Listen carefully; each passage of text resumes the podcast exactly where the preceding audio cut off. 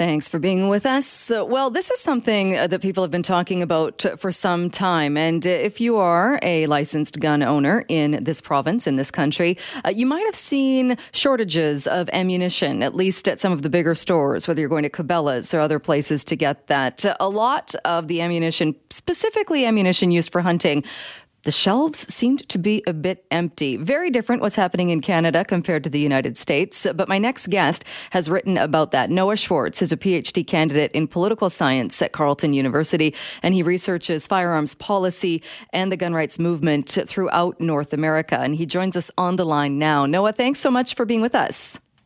Hey, thanks so much for having me on. Uh, I, am glad you wrote about this and, and, took a look specifically at the differences between the United States and Canada, uh, not only in gun law and policy, but uh, while we're seeing perhaps an increase in purchasing in both countries, very, very different motivation and process for doing that. Yeah, definitely. I think uh, what we're seeing in the United States. Um, uh, what we saw, what the data shows, is that we saw sort of between 2.3 and 2.6 million gun sales in the U.S. in March. Um, and I think a lot of this is being driven sort of by fears in the U.S. Um, regarding, you know, people's ability to protect themselves during the pandemic.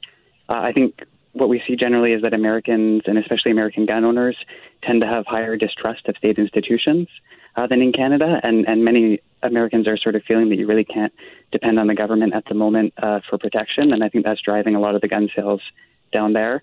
Um, but very, very different here in Canada. And, and, it's a bit frightening, I suppose, to think that here's this country where the idea being that it's purchasing of weapons, purchasing of guns, perhaps for the uh, the idea of self defense. Uh, but as you said, very different in Canada. So, what are we seeing as far as increased sales in Canada? Yeah, so um, unlike the United States, we, we don't have as many statistics on the gun, gun sales spike in Canada. Uh, that's because in the States, uh, whenever you purchase a firearm, you go through a background check at the counter. Um, so it's easier to track how many firearms are being purchased. Uh, in Canada, uh, gun owners uh, have, are required to have a license, and so the background checks are done kind of in the background on them. Um, they're not done at the point of purchase. Uh, if you have a license, um, you've been vetted by the RCMP, you're able to to buy a gun.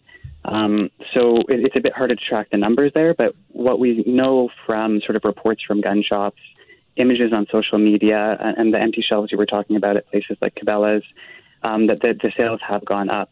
And, and what we can we can guess related to that is that um, a lot of this is, is happening. What people are reporting is that it's happening because of fears of a shortage of supplies.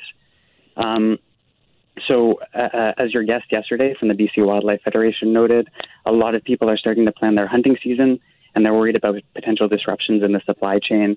Uh, given that in Canada, the, the supply chain with regards to firearms and ammunition is very, very heavily dependent on the United States. Um, so when we see those empty shelves in the U.S., people start to, to feel the, a little bit worried about whether they'll have, uh, you know, their their gun and their ammo for for going out hunting. Um, same thing. Sports shooters are, you know, summer is uh, is the really big season for sports shooting, um, spring and summer. So a lot of sports shooters eager to get, uh, you know, if they're going to purchase a new guns and new ammunition to get out there, um, this would be the time that they would do it. Uh, and then when they see those shortages down south, it, you know, it, it drives them to want to go and buy now. Hmm. Uh, because it is a very different mindset, isn't it? Like you said, with this idea of hunting or even sports shooting, it's not an issue of or, or a reason. It's not. It's not self defense in Canada because mainly because of our, our, gun laws and and and what's in place to to make sure that's not what gun ownership is all about. Definitely, yeah. The, the Canadian government regulates uh, firearms ownership very, very stringently in Canada, and that it not only includes, um, you know, regulating the guns themselves and licensing, uh, but also sort of the reasons uh, for why people can own firearms. So you have to, in order to own a firearm and get your license, you have to show some sort of need in Canada, and that means that you're you know, a sports shooter, a target shooter, that you're a hunter, um, that you're a collector, uh, or that you need it for your occupation for example, border uh, uh, border guards or people working guarding armored trucks and stuff like that. Um, so you can't just uh, apply for a license and say, you know, I, I want the gun to protect myself. And uh, and for, for people to, to get that too, in that uh, some states have different rules and regulations. It's it's more of a patchwork in the United States, but in Canada as well. Like you said, we don't have the statistics as much, but we certainly would. Uh, the RCMP know exactly how many say restricted weapons are out there because of the course you have to take and what you have to go through to get that license. Definitely, and that's another big difference between the sales that are happening in Canada and the United States. Um, so what, what we saw in the United States is that a lot of the gun sales going on right now um, are handgun sales rather than long gun sales, um, and it's a lot of sort of first-time buyers that are buying those in the United States. Uh, whereas in Canada, um, it's much more difficult to acquire a handgun. You have to have the special restricted uh, PAL license, um, which means that you, you know, in order to buy handguns, you have to maintain membership with a gun range, um, which can be quite expensive. You know, three, four, five hundred dollars a year um, which means that you know most the handgun owners in Canada are, are going to be serious target shooters, um, whereas in the United States, uh, as in in some states, if you can pass the background check, um, you're able to buy a handgun, and, and there's little restrictions uh, in that regard. Uh, do you think that, that the statistics or the numbers going up in people purchasing uh, that it might be used incorrectly uh, by people who want tougher gun laws in Canada who maybe don't understand that there already are these measures in place? I think there is a lot of, of um, confusion and maybe misunderstanding uh, that has been sort of circulating, and that was a large reason why I wanted to write that article in the conversation. Uh, was to clarify that you know if somebody is legally purchasing a gun in Canada, it means they've been vetted by the RCMP, and the RCMP could find no reason why, in the interest of public safety, they shouldn't be able to possess a firearm.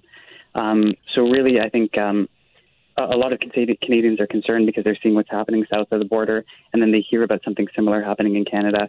And I think it's important in these times where everybody's, you know, very worried uh, to set the public's mind at ease a little bit on this issue and say, you know, Canadians really have no public safety reason to be concerned about this spike in, in, firearms and ammunition sale in Canada. Right, because very different from what you mentioned, the first time buyers in the States who might be worried about looting or worried about protection. In Canada, if there is this increase in sales, the sales are being made by, the purchases are being made by people, like you said, who are already vetted. They didn't run out and get a license, they already had that license.